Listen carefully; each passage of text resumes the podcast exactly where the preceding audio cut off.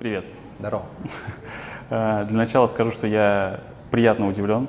Э, У тебя гигантский офис, куча народу. Я раньше видел только фотографии, мне казалось все более камерное такое. Здесь прям масштаб, чувствуется масштаб. Э, Сколько, сколько у вас человек, сколько это квадратов? Слушай, мне кажется, мы самые большие можем быть за Уралом вообще, но черт его знает. Здесь порядка 500 квадратов, ну и под, под 60 человек. Мгм. У вас э, аутсорс или вы всех садите здесь? Большинство ребят сидит здесь, работает здесь, в офисе, несмотря на эти коронавирусные истории. Но э, есть часть ребят, которые сидят на удаленке, даже есть девушка из э, алтайских селений, просто там где-то, где нет ни интернета, где медведи ходят, она обитает.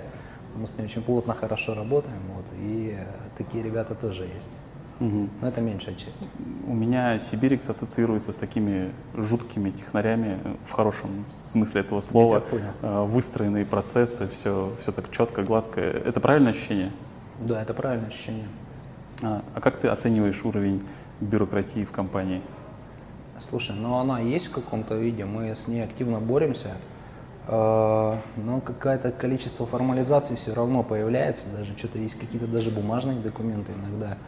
Вот. А вообще, когда какой-то процесс мы чувствуем, что хромает, мы сначала его отлаживаем в виде бумажных артефактов, а потом автоматизируем и стараемся всякую вот эту бюрократию по минимуму. Мы просто когда тоже были маленькие, мне казалось, что это все совсем лишнее. А теперь чем больше, чем дальше, появляется больше процессов и начинают копиться все эти бумажки, требования. Но и- это неизбежно, к сожалению. Просто нужно понимать, не ебанину ли ты плодишь, и если ебанину, то отсекать. Э, Давай чуть-чуть предыстории. 2003 год, когда ты начал. Э, Почему, с чего ты начал? Как ты решил, что вот именно сегодня у меня должна быть своя студия? Да, случайно, спонтанно получилось. С ребятами, с э, друзьями просто сидели на скамейке, пили вино. Думаем, надо что-то придумать, надо что-то делать. Нам программисты. Ну и придумали сделать свое. Надо, чтобы на X заканчивалось. Очень хотелось, чтобы на X заканчивалось. Не знаю уж почему. вот. Вариант Барнауликс был? Ну, там каких только дурацких вариантов не было. В итоге получился вот этот, не знаю. Ну, получился и получился. Теперь уже от этого никуда не денешься. Будем с этим жить. Мгм. А когда это превратилось из э, вот этой просто идеи с друзьями в какой-то уже более-менее оформленный бизнес? Слушай, мы первые несколько лет просто фигачили, иногда просто вдвоем э, по 14-16 часов в сутки, там просто без денег, без перерыва, без всего, без просвета, без вообще какой-то возможности выдохнуть или вдохнуть. Вот. А потом, потом настало у меня просто понимание, что я хочу этой штукой порулить. Я как бы как программист туда заходил, Э, сильно меня управленческие вещи не интересовали. Вот. И никогда я не думал, что буду заниматься больше управлением, руководством, нежели писать код. Писать код это прикольная штука, кайф. Ну, или там дизайн рисовать. Я, насколько знаю, ты до сих пор пишешь. э, да, для себя чисто бывает э, что-нибудь на выходных, либо там по вечерам. Э, в итоге я понимаю, что, короче, чтобы что-то сделать нормальное, надо взять и всем начать рулить. Вот. И начинаю все больше и больше погружаться в управление, и в конечном итоге просто перестраиваю все, как мне надо. И все начинает получаться. А друзья, с которыми начинал, они в итоге отвалились, или они до вот. сих пор? Да, отвалились. Мгм. А твоя жена Аня, она, она тоже в С нами- бизнесе? да, с нами начинала. Она сейчас в Москве. Сейчас в Москве. Вот. э, С самого начала с нами, с самого начала плотно работаем. И, в общем-то, были такие периоды, когда вдвоем оставались. Редко, но бывало. Ну, это та история, когда вы вместе начали, или ты сначала притащил э, в компанию, и потом уже случилась Э, Это любовь? история, когда скорее вместе начали. Мгм. А, почему ты главный Бармалей студии? Откуда это повелось? Поч- Почему вообще Бармалей? Но это довольно злой персонаж. Вот. И почему-то у меня ассоциация с собой именно такая. Если где-то какой-то непорядок, что-то плохо сделано, что-то плохо недоделано, у меня в свое время был довольно агрессивный подход к косякам. Сейчас со временем все мягче, мягче, мягче, мягче, уже спокойнее стал относиться к тому, что что-то кто-то может выкинуть какой-то фортель, вот, и, в общем-то, опыта набрался. А одно время довольно Агрессивно- жестко, жестко не любил, когда люди делают Это маты, штрафы и увольнения? или- Никогда штрафов не было, никогда не было э, каких-то, не знаю, таких э, сум- сумбурных увольнений. Вот. Э, насчет э, нецензурной лексики, ну, у нас это практикуется во всех комнатах. Э, я даже читал недавно статью, там было написано, что среди умных, интеллигентных людей, которые хорошо соображают, э, мат это обычная история. Интересно. А Какая сейчас твоя роль в компании? То есть ты сам руками что-то делаешь, или ты вот прям совсем сверху, у тебя есть какой-то топ-менеджмент, с которым ты там, не знаю, раз в какое-то время собираешься, или ты весь в процессах? А, Два режима, в которых работаю. Первый режим это когда есть какая-то большая сложная задача стратегическая, над которой надо подумать. А, Таких задач не очень много в неделю там проходит, либо там раз в полгода. И вот стараюсь такими заниматься там как минимум три дня в неделю, чтобы у меня были полноценно, я мог на них фокусироваться. Там надо подумать, надо отключиться от всего, от всей э, шелухи и над, них, над ними поработать. Вот. А, Есть задачи кадровые, но это уже, скажем так, оперативная история. А, Есть задачи по обучению ребят, тоже на, на себя беру, мне это нравится. И координация основных процессов. Вот, в принципе, все. Из-за того, что ты раньше кодил и сейчас кодишь, ревью за ребятами делаешь? Нет, нет, нет, уже давно нет, уже давно есть э, ребята, которые делают это гораздо лучше меня, гораздо лучше разбираются, и пускай они этим занимаются. А С какого года вы начали внедрять скрам? Я не помню. Это было очень давно, это еще не было никаким мейнстримом, поэтому не говорили никакие грефы с телевизора, вот, поэтому, когда только-только узнали про эту э, методологию, про эту историю, ну, загорелись, начали пробовать. Нам ее очень быстро и неаккуратно внедрили. Э, Как быстро она прижилась в коллективе? Прижилась, скажем так, ну, процесс внедрения происходил очень быстро, ну, буквально там за пару спринтов ее внедрили на одной из команд, вот, а потом она начала растекаться по компании, а, новые команды, которые не были задействованы в этой методологии, начали в нее подключаться, ну и суммарно, наверное, мы за месяц перевели все на эти а, рельсы. Это чистый прям классический скрам по гайду или это все-таки уже больше какая-то модификация под вас?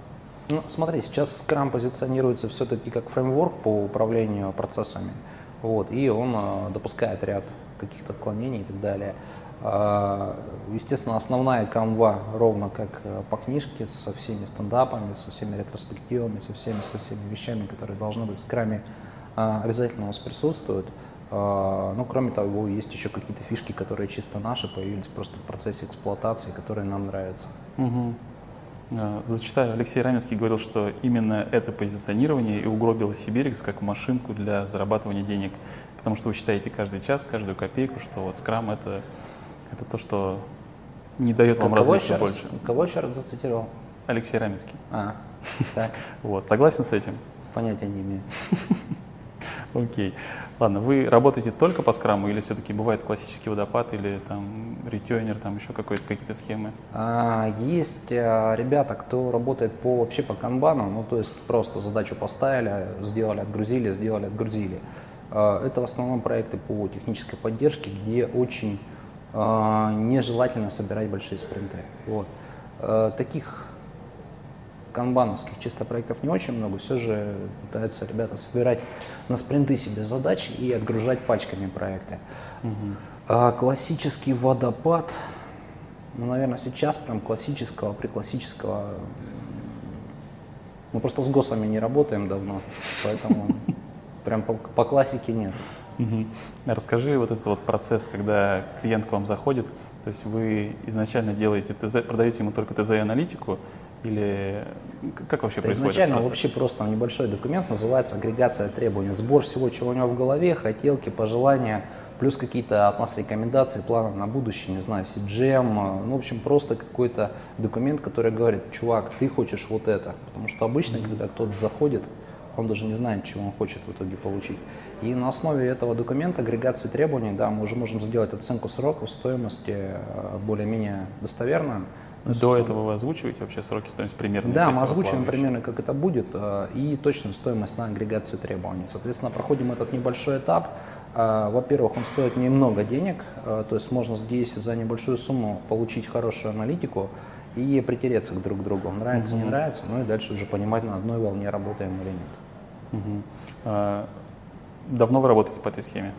Да, очень давно. Здесь, здесь давно ничего не менялось. Просто большинство студий, все хотят так работать, но большинство боится. И у большинства не получается продать именно вот эту вот начальную стадию. Все думают, что надо сразу э, обозначить Дизайн рисовать сразу, принести и показывать. Да, знаю. Окей. У вас э, в клиентах, я видел, есть Adobe. Да. Это, это мощно, круто. Что вы им делали?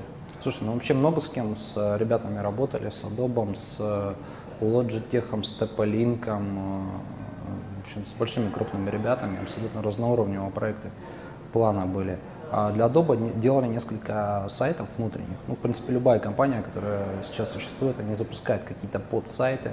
Угу. А, не основной сайт Adobe, но вот э, подсайт. Это для... была российская история или зарубежная? А, это была российская история. Здесь был представитель Adobe, с, э, связанный уже непосредственно с головным офисом.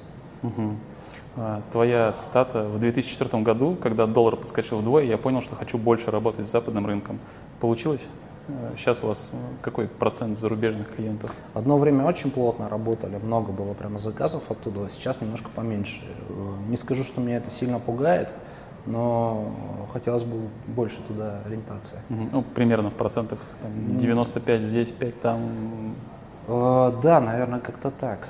Может, может быть, даже чуть получше в этом плане, но я не сильно доволен распределением. Угу. С зарубежными работаете тоже по скраму? Все по такой же схеме? Да, по той же схеме.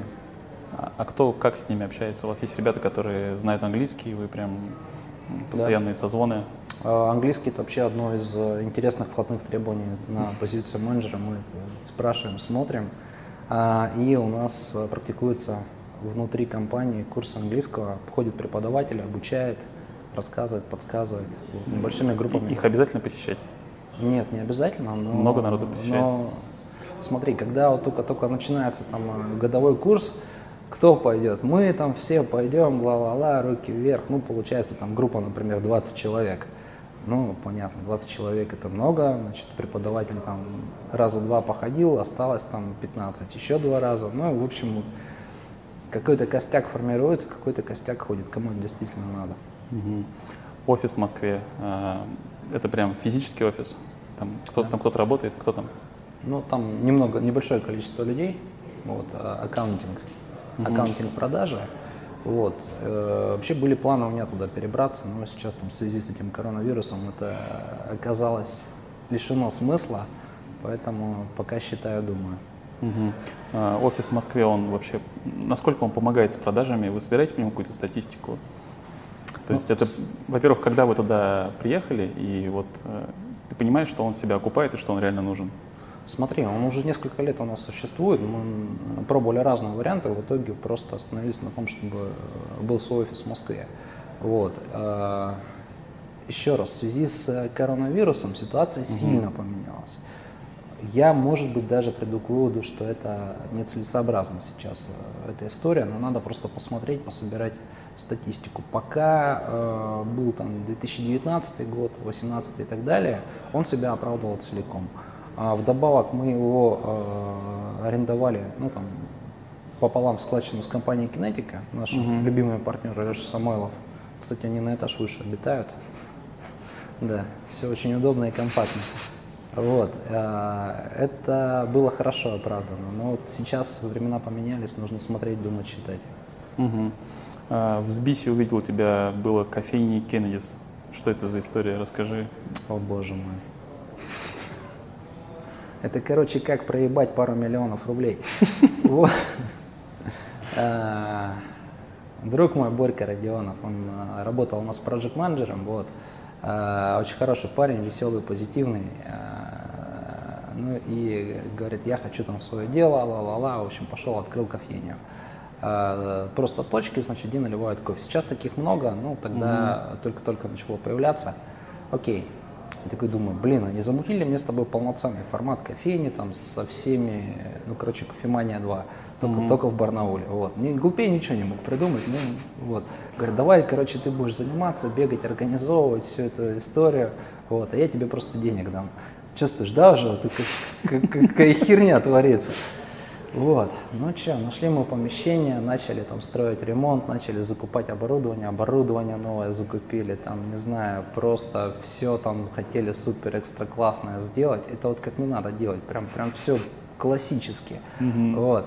А потом, короче, мы уперлись в то, что открыть кафешку в жилом доме, это надо по всем бабушкам пройти и от всех от них добро получить, что они не против, что будет вот вытяжка стоять, что будет э, в канализацию там определенная что-то какая-то кака сливаться. Вот. А дом был в центре, старый, сталинский, и контингент там был такие бабушки, прямо такие абсолютно сложные переговорщики. Абсолютно. Вот. Короче, на этом у нас согласования все кончились, потому что у нас начали писать жалобы в милиции, начали стучать на нас, не знаю, куда только не стучали, вот, и я просто принял решение, что все, короче, это невозможно, надо останавливать проект. Аренда-то капает. Mm-hmm. Вот, остановили проект, э, вернули его в первозданное состояние, и я, в принципе, счастлив, что только этим все ограничилось, потому что как бы я представлю, что это надо сейчас менеджерить, не знаю, обучать персонал, следить за тем, чтобы там не воровали, а там это характерно, если, например, в IT не воруют, да, ну, ты спокойно можешь оставить вещи в офисе и не думать, что у тебя кто-то что-то утащит. Там это норма. Вот. И э, хорошо, что этот урок дался так дешево. Окей. Много вообще было попыток э, открыть что-то смежное, попробовать себя в чем-то еще? А, мы сейчас, а, в принципе, запустились, даже получили очень неплохие позитивные отзывы и даже призовые места по своему собственному программному продукту Singularity App. Целая команда у нас над ним работает, отдельно изолированная. Вот. Э, это приложение для управления своими делами. Один из мощнейших, наверное, тудушников, которые только есть в природе. На него сейчас пересел Макс Дорофеев, знаете, кто он такой, mm-hmm. джедайские техники, вот. Говорит, клевая штука, хвалит и, в общем, топит за то, что надо пересаживаться В чем его продукт. УТП? А, в отличие от там, Слушай, всех там, ежедневников. Там нельзя сказать, что там вот прям вот УТП, вот такая вот уникальная какая-то пиздюрина, которая вот у нас сбоку пришита, и ты на нее смотришь и говоришь, вау, как клево, и, короче, надо вот эту штуку брать. Там много всего для того, чтобы ты э, мог организовать нормально свой э, план работы по задачам. Но, опять же, в чем минус вот этого софта? А, в том, что это инструмент, и им, зараза, работать надо. Вот ленивых ленивых чуваков он э, не приучит что-то делать. Вот. А тем, кто системный, помогает. Угу. Весь просто наш опыт организации э, процессов, организации управления, организации своей жизни, задач мы просто туда вложили, влили и, в общем, планируем выпускать все новые и новые версии. Нам нравится то, что получается. Ты под это выделил прям отдельную команду, отдельный бюджет? Да, это была просто такая интересная процедура, когда ты выбираешь ребят, которые занимаются, грубо говоря, сайтами, а это прикольно, там раз сайтик зашел, сделали, деньги получили, вот такой цикл э, постоянный, ну, как бы почти что легкие деньги. Вот. А тут надо вырывать человека, причем самая высокая квалификация, отсаживать его отдельно в перспективе зарплату ему ты платишь, а окупится, не окупится, непонятно, вот, но тем не менее я просто пришел к выводу как-то вот э, лежа на пляжу на Гуа, что я хочу продукт, я хочу продукт, и все, меня ничего не остановит. И тот продукт, который я хочу, я знаю, что я хочу делать. А сейчас уже есть понимание, окупится, не окупится? А, смотри, мы а, выпустили первую бету в феврале, а, немного начали рекламироваться где-то месяц назад, начали получать первый фидбэк от пользователей, а, собирать обратную связь, получать первые деньги – Э, пока о окупаемости э, речи нет. Я думаю, что эта история еще на год-полтора, чтобы мы сказали, угу. фу, получилось. Окей.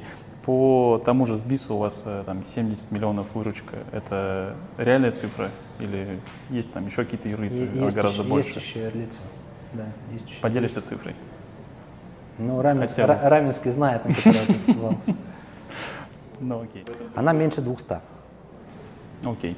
А, наверняка ты точно знаешь цифру рентабельности бизнеса, процент рентабельности. Да. Сколько у вас процентов? От месяца к месяцу э, Блин, вообще это легально такое говорить. Смотри, я знаю, что в среднем по отрасли где-то процентов 25. В среднем по отрасли. У нас повыше. Ну, это мощно. Я, я, насколько слышал, 25 это прям хороший процент. У нас повыше. Круто. А, пошли дудевские вопросы такие. Какие? Дудевские. Дудевские? Ну, да, он же любит цифры, там, сколько ты, вот сколько ты получаешь. Ты зарабатываешь как-то? У тебя есть зарплата, или ты дивиденды, или просто вытаскиваешь деньги, когда тебе нужно? А, смотри, я не очень слежу за деньгами и своими расходами, правда, просто вообще не привык про них думать. А, официальная зарплата, которая потом а, растаскивается на какие-то нужды в офисе, она меня составляет, по-моему, порядка то ли 300 тысяч рублей, но что-то вот такая сумма, которая там, дополнительный налог еще не платится, но еще можно. Вот. э, Я ее на руки как бы, вот, наверное, не видел, а что-то что с ней происходит. Окей, а куда вкладываешь деньги? Там, не знаю, инвестиции, недвижимость, какие-то проекты свои? Как ты стараешься сохранить капитал, управлять им? А, Есть, сделали инвестиции в недвижимость, в том числе и московскую. Ну, то есть офис, который, например, московский, он у нас собственностью. Мгм. Вот, э, по итогу так оказалось. А, Это раз. Потом э, есть небольшая игра на акциях. Ну, зараза мне не нравится, это практически лотерея. Ну, то есть можно на ставки также сходить поиграть, черт его знает, что лучше. Ну, вроде пока получается. Вот. Ну и э, еще раз, тот проект, который мы начали, Singularity, это все-таки инвестиции. Я это больше так считаю. Причем наиболее для меня интересный. Мгм. А, Сайты high-load класса. А, У нас просто в Томске тоже есть люди, которые позиционируют себя high-load. Расскажи в твоем понимании, что такое нормальные высокие нагрузки, что вы делаете и ну, что себя включает это понятие в вашем понимании? Ну вот смотри, у нас недавно была история, когда э, компания, довольно крупная, известная, а, без объявления войны включила акцию «Черная пятница». Э, весной было дело, значит. А если посмотреть динамику трафика, то в коронавирус на э, e-commerce сайтах трафик сильно вырос. 3, 4, 5 раз. Вот. И, например, тебе одновременно начинает приходить до 5000 запросов от э, пользователей, которые ты должен обработать. Это e-commerce, тебя об этом не предупредили, и тебе нужно очень-очень быстро смасштабироваться. Очень быстро, потому что там час простое, это очень серьезные деньги. Смогут ваши томские ребята такое? Ну, может быть и да. Был ли у них такой опыт? Ну, черт его знает. Э, Можем, умеем, практикуем. Мгм. А На сайте у вас вилка цен от 600 до 5 миллионов примерно, там, до 5-6. А Какой был самый большой чек? Может быть, с одним клиентом за период там, года Это, или... это так не работает. У нас есть э, ребята, клиенты, с которыми по 5, по 6 или даже по 8 лет. И просчитать все от и до, ну, я Давай так, а, Никогда не занимался. 2005 год или еще какой-то. Какой чек был для тебя, когда ты подумал, что, блин, вот это деньги, вот это мы классно сделали? Слушай, я никогда не в таких терминах не думал, ну, там деньги сделал и так далее. Да это так и не работает. Обычно те проекты, которые тебе прям нравятся, ты сделал, где там очень много души, там обычно очень много часов завалено, и э, про окупаемость таких проектов э, речи не идет. А, Более того, у нас э, официально разрешено выделять какой-то проект, называть его флагманским и считать, что для него любые перерасходы бюджета это окей, любые, любые. А В него сложно попасть, там должны сложиться звезды, что и клиент нравится, и проект нравится, и дизайн нравится, и технологии нравятся. Но если это все совпало, то там можно бюджет вообще смотреть не будем. Вот. Э, Что касается самого дорогого проекта, вот за раз просто вот так пришли, подписались и заплатили денег. У меня почему-то в голове цифра 9 миллионов, но это не точно. Все-таки мы с принтами работаем, и что такое конец проекта, когда мы Ну его да. закончили, я не очень понимаю. Мгм. Расскажи чуть-чуть про инструменты. То есть чем вы пользуетесь, э, какой-то топ, там, 3, 5, э, 10, где ведете проекты, чекаете время, там, то, то- то, что ежедневно у вас в работе. Слушай, это лучше смотреть э, вживую эту штуку. Она у нас называется внутри э, кодовое название автоматизатор. Мы про нее писали. Это прикольная штуковина, интегрированная со всем, чем только можно. Э, И бюджеты показывают, и сроки, и команды, и прогнозируют, там, что у тебя будет по проекту, когда загрузка кончится у ребят. э, весь горизонт планирования. Мы ее сделали самостоятельно. Э, разработка заняла порядка полутора тысяч часов. Не знаю, на словах, на пальцах объяснить, что это такое, неинтересно. Ну, Я просто могу потом тебе для угу. публикации видео скинуть, либо ссылки, как мы угу. эту штуку разрабатывали. Окей. Мы пока собирались здесь, я видел пару стажеров, э, ты говоришь, выпускники. Э, расскажи, что это за система обучения? Это вы для себя внутри выращиваете или это какие-то ваши курсы? Что это? Ну, сегодня, да, у нас два стажера. Все, мы их отпустили на вольные хлеба. Значит, вообще присматриваемся к кадрам, присматриваемся к ребятам, зовем на стажировку. Угу. Заявок приходит много. В этом году было много, в прошлом году было очень много. Мы, боюсь, просто всех, кто хочет, даже не успеваем э, приглашать и обрабатывать. Просто у нас не хватит мощностей. А что за стажировка? Есть очень хорошая программа на дизайнеров, есть очень неплохая кураторская программа по разработчикам и управление проектами. Вот три направления, где можно у нас поучиться. Mm-hmm. Стажировки с куратором, то есть за тобой сходит боевой рабочий, не знаю, программист, который тебе тыкает носом, показывает, как писать, дизайнер тебе рассказывает или арт-директор, как э, палки рисовать, а как не надо. В общем, э, здесь очень плотный присмотр. Э, по итогу стажировка предполагает стипендию и полет на самолете для тех, кто успешно все сдал. Ну вот завтра у нас ребята поедут кататься. Угу. А как вообще с кадрами в Барнауле? Херово. У вас и так 60 человек, мне кажется, масштабироваться должно быть довольно сложно.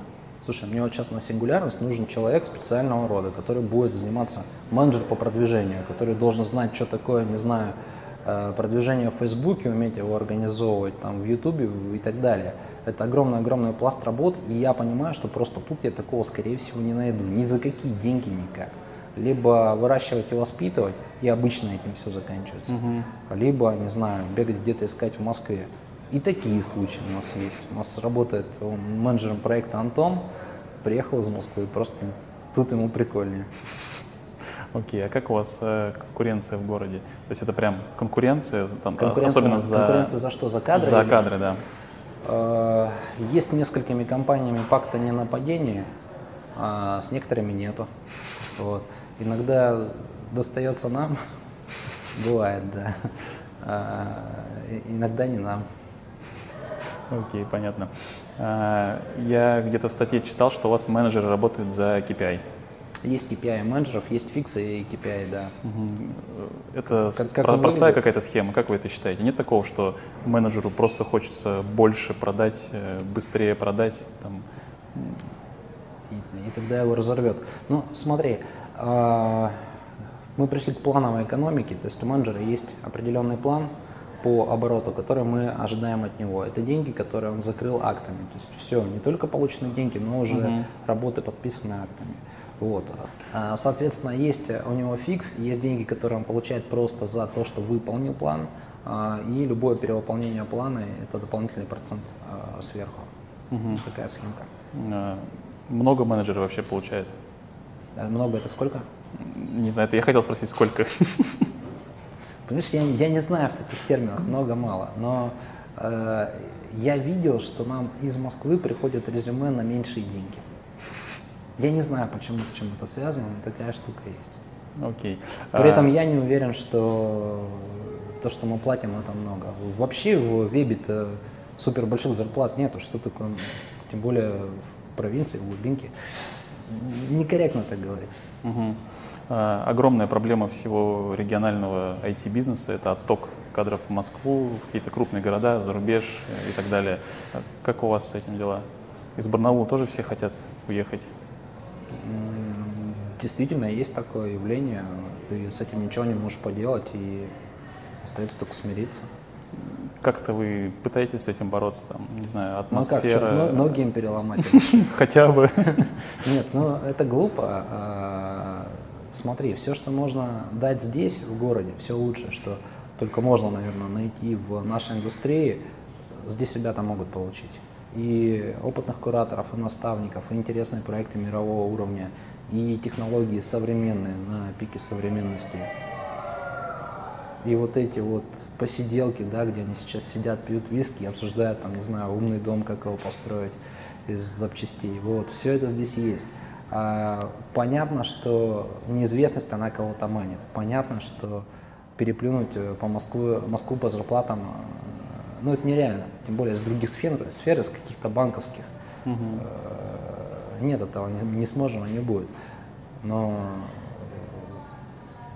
все, что можно сделать клевого, здесь мы делаем. Я думаю, тебе уже надоело отвечать на такие вопросы, тебе миллион раз их задавали, но может быть, мы как раз этим интервью закроем большую часть из них и от тебя там отстанут. Ну давай, не томи.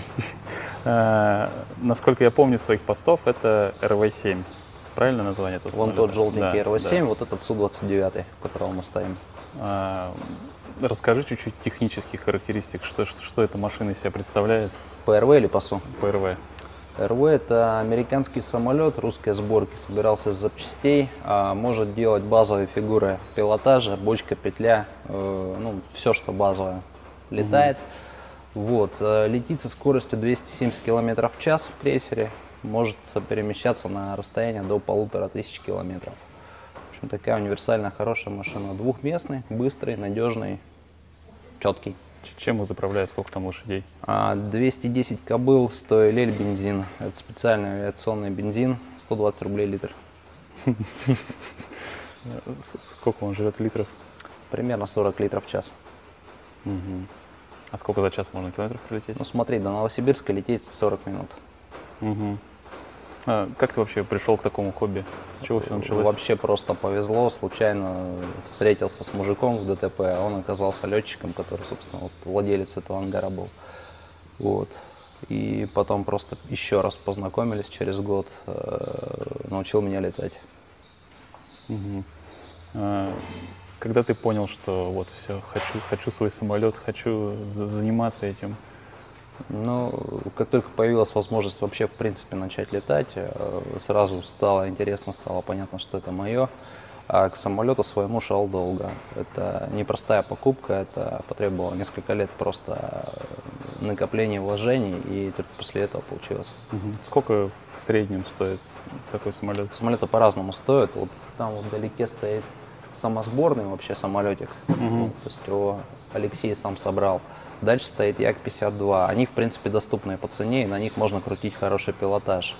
Вот. Доступно а, это хотя бы вилка примерная? Ну, грубо говоря, человек, который покупает там себе Lexus и так далее, может позволить такие самолеты. Угу.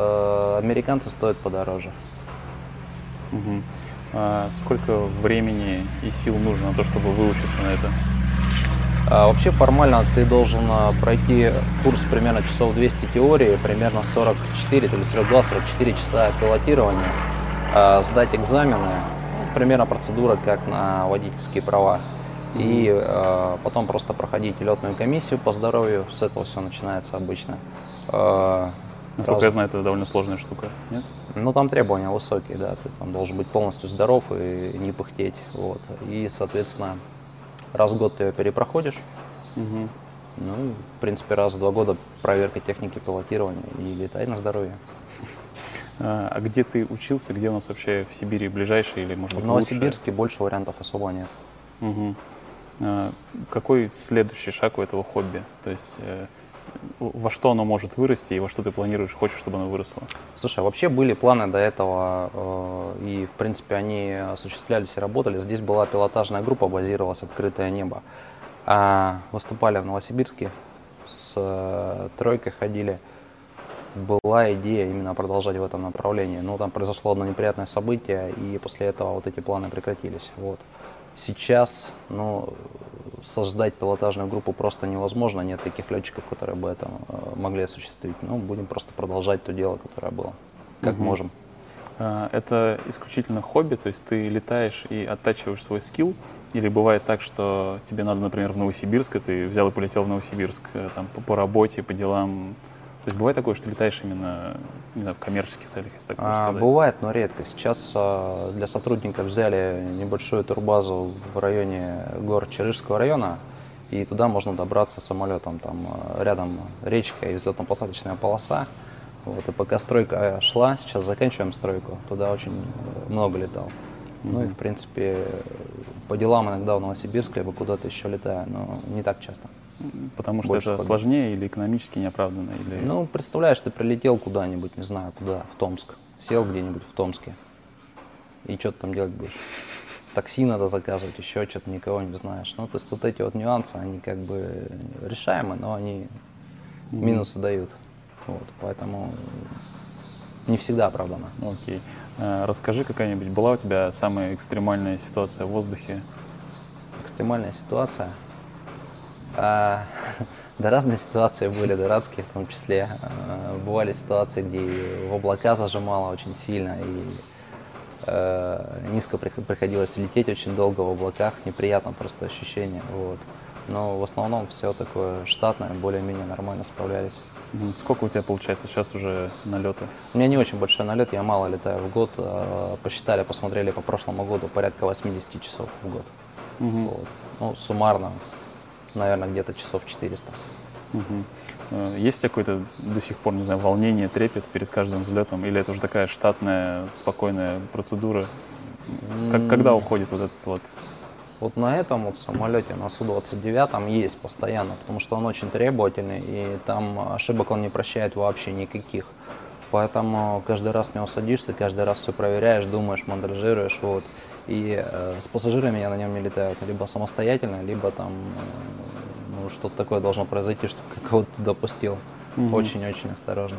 На РВ уже, наверное, какого-то мандража вообще нету, просто аккуратно все контролируешь, но и чувствуешь, если борзеть начинаешь, значит, пора притормозить. Окей. Э, Со стоимостью самолета примерно там понятно. А дорого обслуживать сам самолет? То есть насколько дорогая история? Все эти ангары, заправки, там какие-то см- смены запчастей?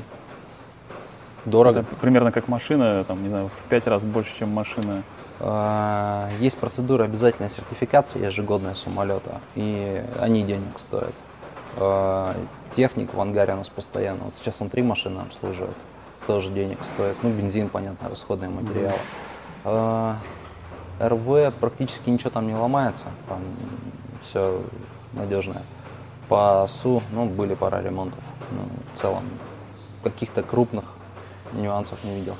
Мгм. Ну и наверняка у тебя есть э, миллион аналогий полетов э, и бизнеса, какие-нибудь э, самые... статью сейчас пересказать, что ли? Я не хочу этого делать. Просто, блядь, проверяй все, что можешь, и будет все хорошо. Окей. Все, ладно, спасибо большое. Все, что ли? Да. Хорошо. Ты сам сказал, что планировал перебраться тоже в Москву. Э, Этот план все еще есть?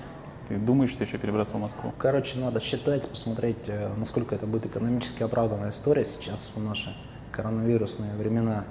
А на встречи зовут точно меньше. До этого у меня был график такой, что я минимум два раза в месяц был в Москве и а, забиты были просто встречами дни целиком.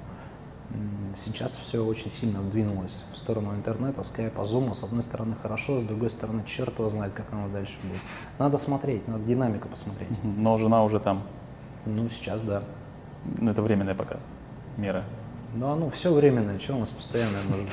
Окей, но ты как-то в статье писал, что компания без драйвера внутри, ты не представляешь, как она может Вообще не работать. представляю. Все развалится, загнется, причем довольно быстро. Должна ты быть основной драйвер. какая-то вот такая вот... У вас в э, компании движуха. ты основной драйвер.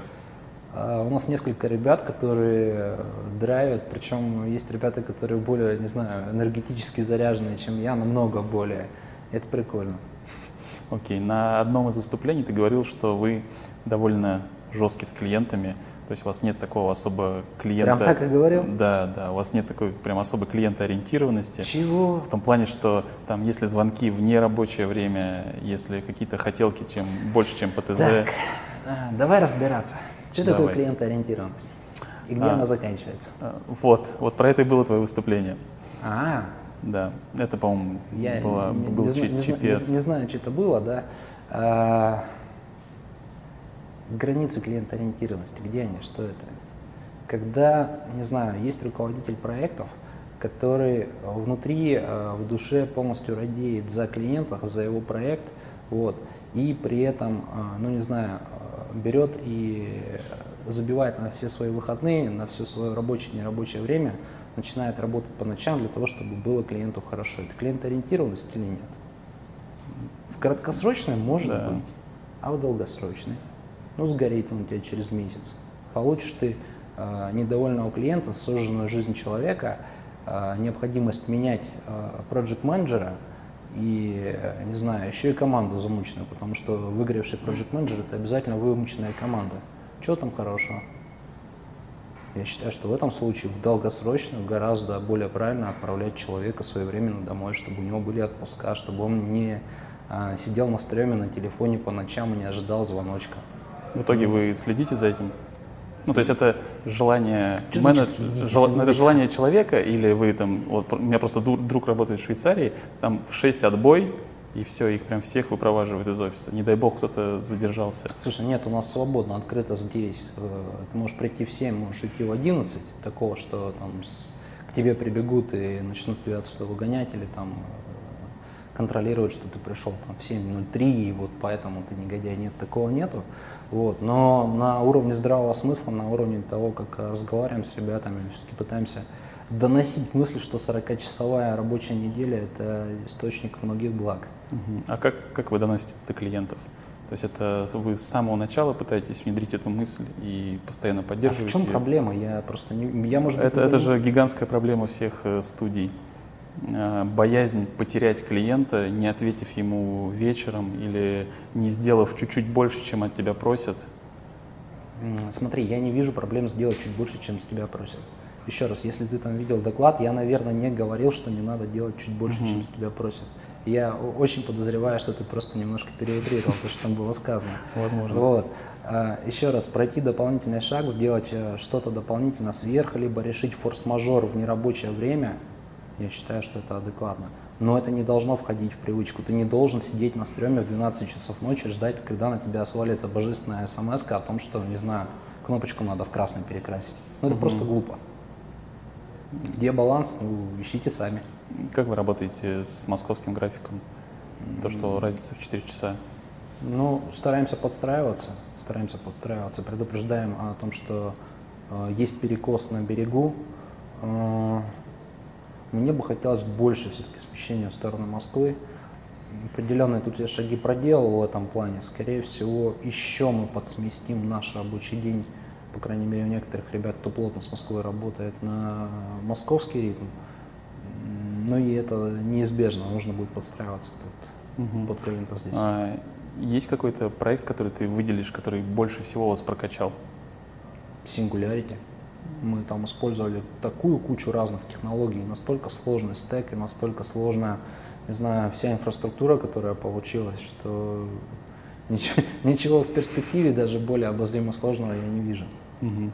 А если говорить про этапы развития компании, то есть это был плавный рост или был какой-то вот э, резкий скачок, какое-то переосмысление всего, что...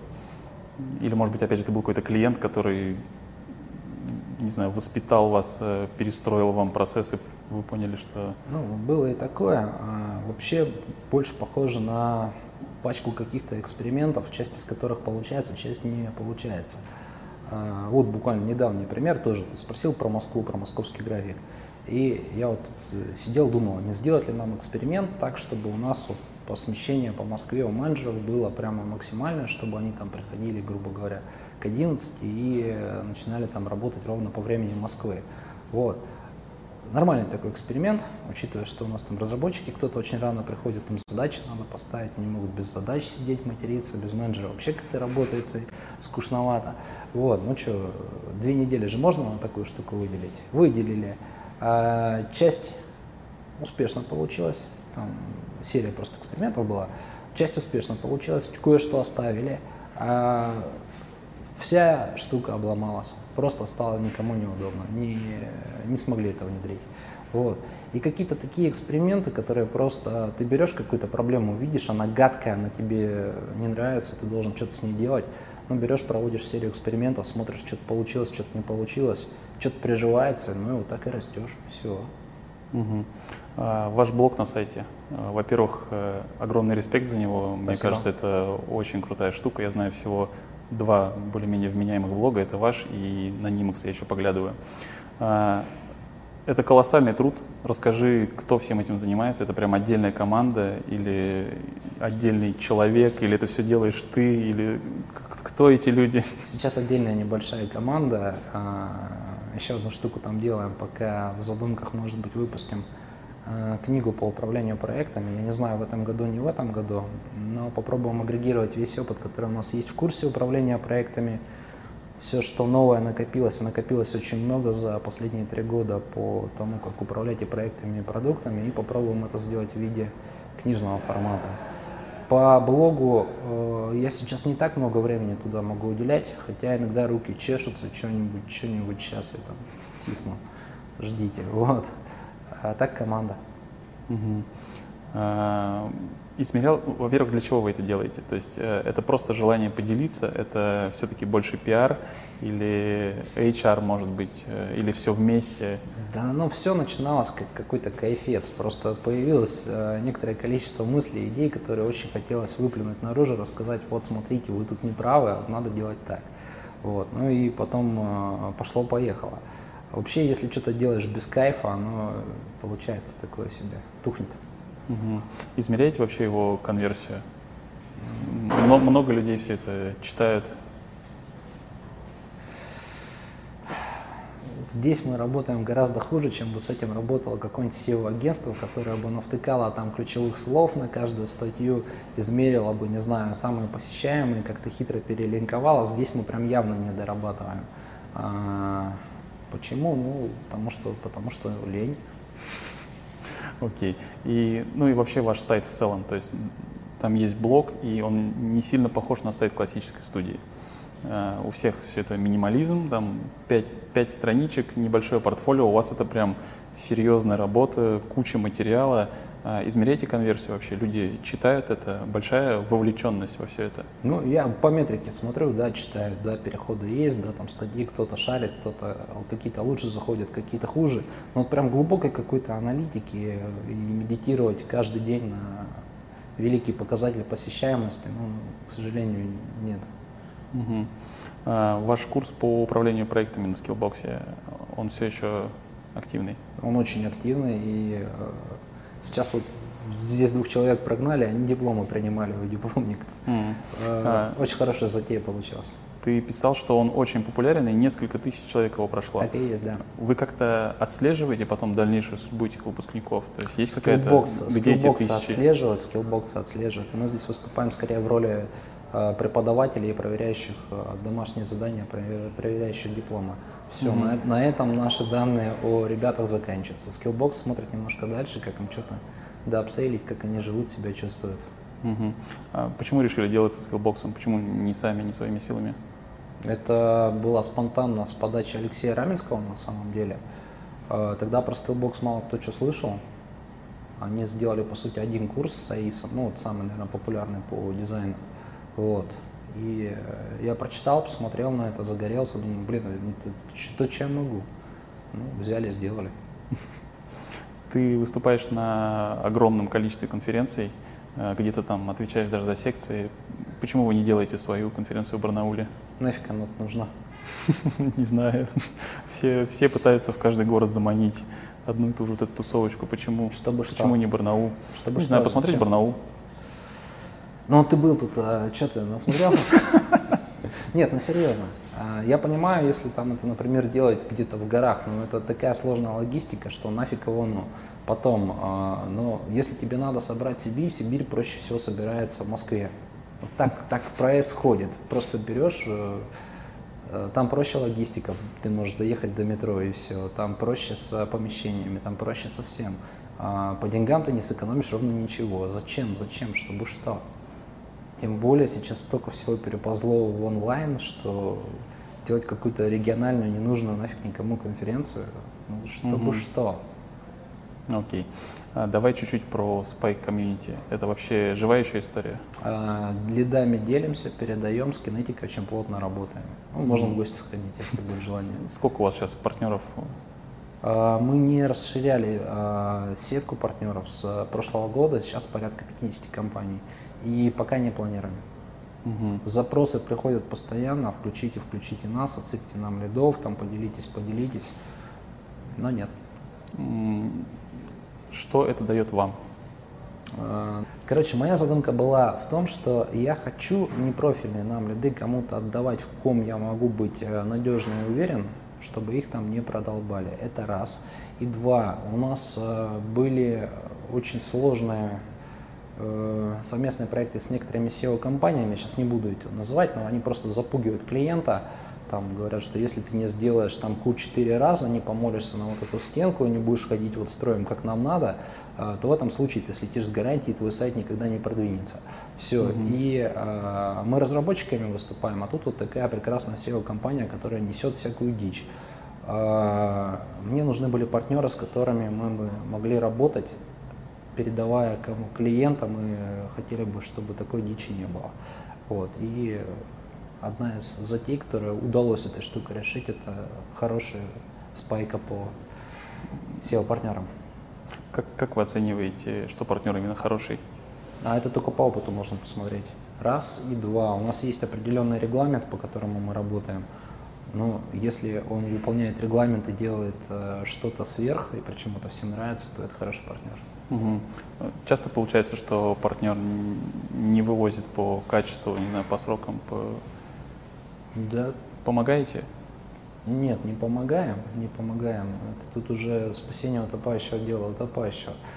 Э, какой-то такой вот статистики, которую можно открыть и посмотреть, сказать, вот этот там 50% делает хорошо, 32% плохо, остальное удовлетворительно, у меня под рукой нету. Ну, и каких-то жалоб жестких до меня тоже не долетали. Наверное, угу. все нормально. Не боишься, что это влияет как-то на вашу репутацию, на ваш бренд? Что вы передали партнеру, партнер не справился, но это Слушай, вы же передали не, партнеру. Некогда бояться. Тут э, это, это тот контур, который работает как-то себе. И слава богу, никакого негатива и откровенного дерьма оттуда не сыпется. И хорошо, что не надо греть про это голову, потому что думать, на чем фокусироваться, не знаю, хватает всегда. Угу. Натыкаюсь периодически на вашу рекламу в контексте. А, зачем вы ее делаете? Это имиджевая история или оттуда прям реально есть какие-то лиды? Слушай, я, я не слежу за этим контуром. Правда. Вот все, что касается, не знаю, рекламы, статистики, каких-то вещей, связанных именно с рекламированием, угу. я туда не гляжу. Окей. Ну, а вообще, на чем вы делаете акцент? А, то есть это сарафанное радио, это все-таки... Что лучше работает как да, канал лидов? Да, да. Сто процентов работает лучше всего сарафанное радио. А, неплохо, неплохо идут статьи а, какие-то, с которыми люди зашли, прочитали, начали читать дальше, читать, читать, читать, читать, что-то узнавать, потом пересеклись как-то на конференциях. Ну, вот какой-то долгий очень цикл вот этот, я даже не, не знаю, ты встречаешься с людьми, которые у тебя э, заказывают проект, они тебе говорят, а мы там узнали про тебя вот оттуда, оттуда, оттуда, вот столько-то лет назад, мы, значит, молчали, молчали, э, думали, размышляли, а потом нам понадобился проект, мы вспомнили про тебя. Прикольно.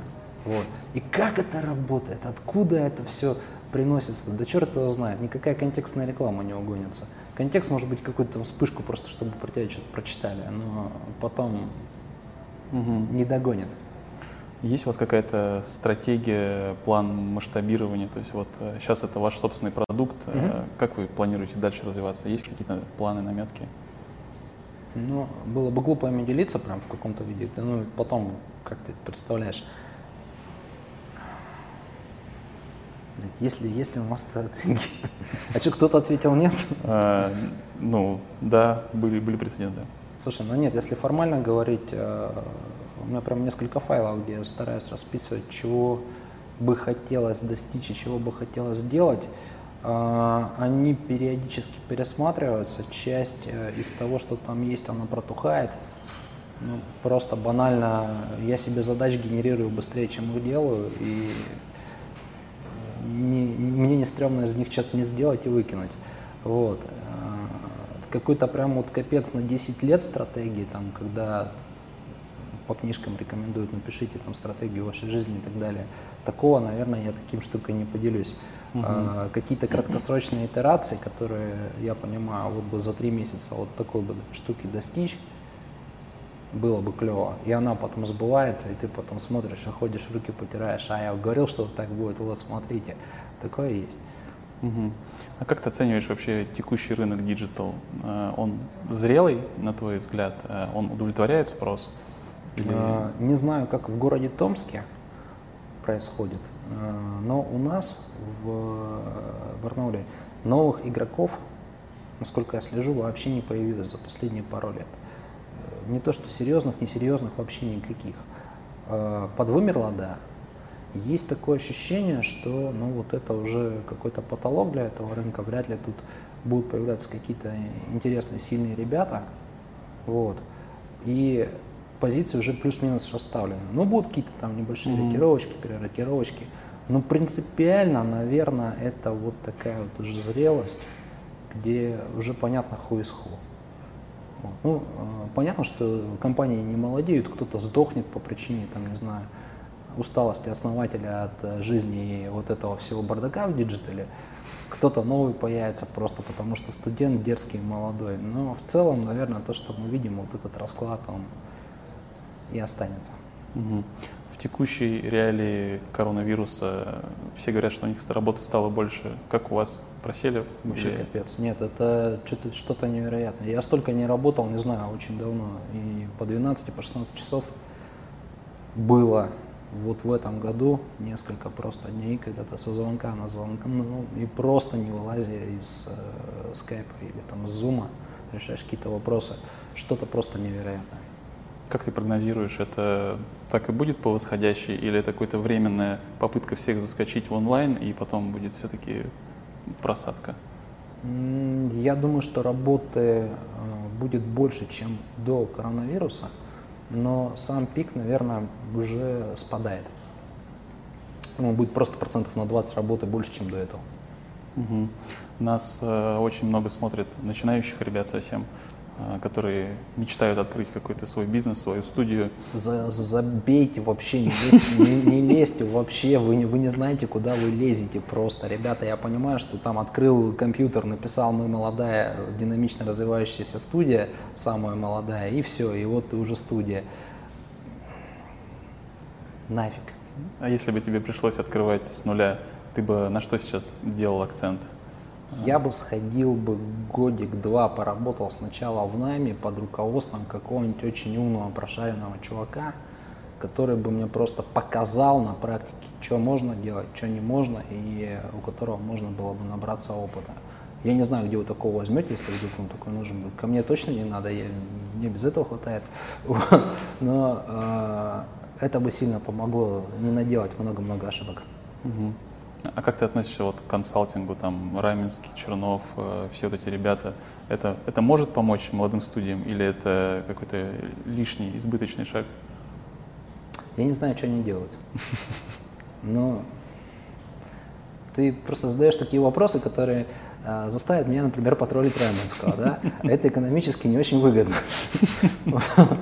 Черт, и черт знает, чем оно кончится, потому что он может отшутиться в ответ. Платить деньги за какую-то рекламу баннерную этим ребятам я бы категорически не советовал. Вот это, это точно не отобьется. Консалтинг, наверное, это хорошо. Если вам не хватает своих мозгов, ну, наверное, э, услышать чужое мнение, э, причем с ответом на ваш вопрос, наверное, это хорошо. Но имейте в виду, что вот вы какое-то мнение услышали, во-первых, тех же самых мыслей в интернете э, все равно можно набраться, начитаться, что-то еще. А во-вторых, после того, как вы услышали мнение, оно может не соответствовать вашему. И вы не будете знать, что делать. Вы будете внутри не согласны, например, с тем же Раменским. И эта консультация для вас ничем не кончится. Да, покивали, поговорили, а каких-то конкретных действий, конкретных тикетов у вас не появится. И что толку? Вот. Ну, послушать можно, а вот как вы это примените, это уже черт его знает. К тебе часто обращаются за советом молодые ребята? Бывает, но я не очень люблю это, эти истории. Угу. А, в одной из статей... Раза два в месяц где-то, вот так вот. А почему не любишь? А хер его знает. Ну, это, знаешь, я, я, я еще не, не забурил для того, чтобы быть каким-то там гуру и там что-то, что-то, что-то. Вот. А бывает там, Вов, покажи, как у тебя вот эта херня работает. А, да, проблем нет. Вот смотрите, вот эту вот хуйню сюда заебениваешь, вот, все понеслось. Вот, на таком уровне, да. Вот. А когда начинается там, э, я там начитался вашего блога, мне 15 лет, и я хочу, не знаю, там, что-нибудь, блядь, ну нет, пожалуйста, не, не, не надо, не, не хочу. Окей. Про конференцию в Барнауле я понял. А как ты относишься к конференциям вообще, которые вот э, проводятся в диджитале под эгидой чаще всего там Tagline а и всех этих ребят? Это же примерно один и тот же набор спикеров, который вот колесит по стране и примерно одно, одна и та же тусовка. Как ты считаешь, это помогает рынку? Это хорошо? Как долго это будет продолжаться? Ну, это точно хорошо, потому что молодые кадры, которые на это смотрят, они втягиваются в отрасль, смотрят, что может быть интересного, делятся опытом. Это точно хорошо, это позитивное явление. Даже несмотря на то, что одни и те же ребята ездят по, по городам, контингент слушателей он меняется. Это прикольно. Угу. В одной из статей о тебе написано, процитирую, «А, «Читал все, до чего можно было дотянуться, и многое по несколько раз». А, посоветуй, не знаю, там 3-5 прям фундаментальных книг, которые ты считаешь, что вот, вот это обязательно для прочтения. Не обязательно бизнес даже, может быть, просто книги, которые ты считаешь, что вот они очень крутые. Я не могу сказать, что прям обязательно для прочтения. Вот э, я недавно завел себе книжную полку в кабинете, вот прям буквально недавно, можно подойти посмотреть. Э, и э, придумал для себя следующее. Я книжки читаю в электронном виде, но в основном. А те, которые понравились, вот прям понравились, и я, скорее всего, их буду перечитывать, угу. те я куплю в бумажном. Вот. Там сейчас небольшая коллекция, и далеко не все, что бы мне хотелось иметь э, на полке и перечитывать но уже такую начал составлять. Вот. Можно будет посмотреть, глянуть потом. Сейчас хотя бы одну, самая, которая тебя больше всего впечатлила, вдохновила, просто понравилась. Первое из управленческих, которое я прочитал, это был Макиавелли. Классика. Окей. А, на самом деле у меня все. Спасибо большое. Мы все. Как я и сказал в самом начале интервью, меня поразил масштаб компании – Ребята реально очень большие, у них крутой офис, заряженная атмосфера и очень крутые люди. У многих в digital есть какое-то хобби, бег, теннис, гольф и так далее. Но я думаю, что у Вовы это самое крутое, самое эмоциональное и экстремальное хобби. Я надеюсь, у нас получилось хотя бы чуть-чуть передать те эмоции, которые мы получили в процессе. Я думаю, это может стать прикольной фишечкой наших выпусков, раскрывать гостя с другой стороны, показывая его увлечения. С вами был Валера Пеньков, студия Т. Ставьте лайки, подписывайтесь на наш канал и тыкайте этот дурацкий колокольчик, потому что у нас впереди еще куча всего интересного. Спасибо. No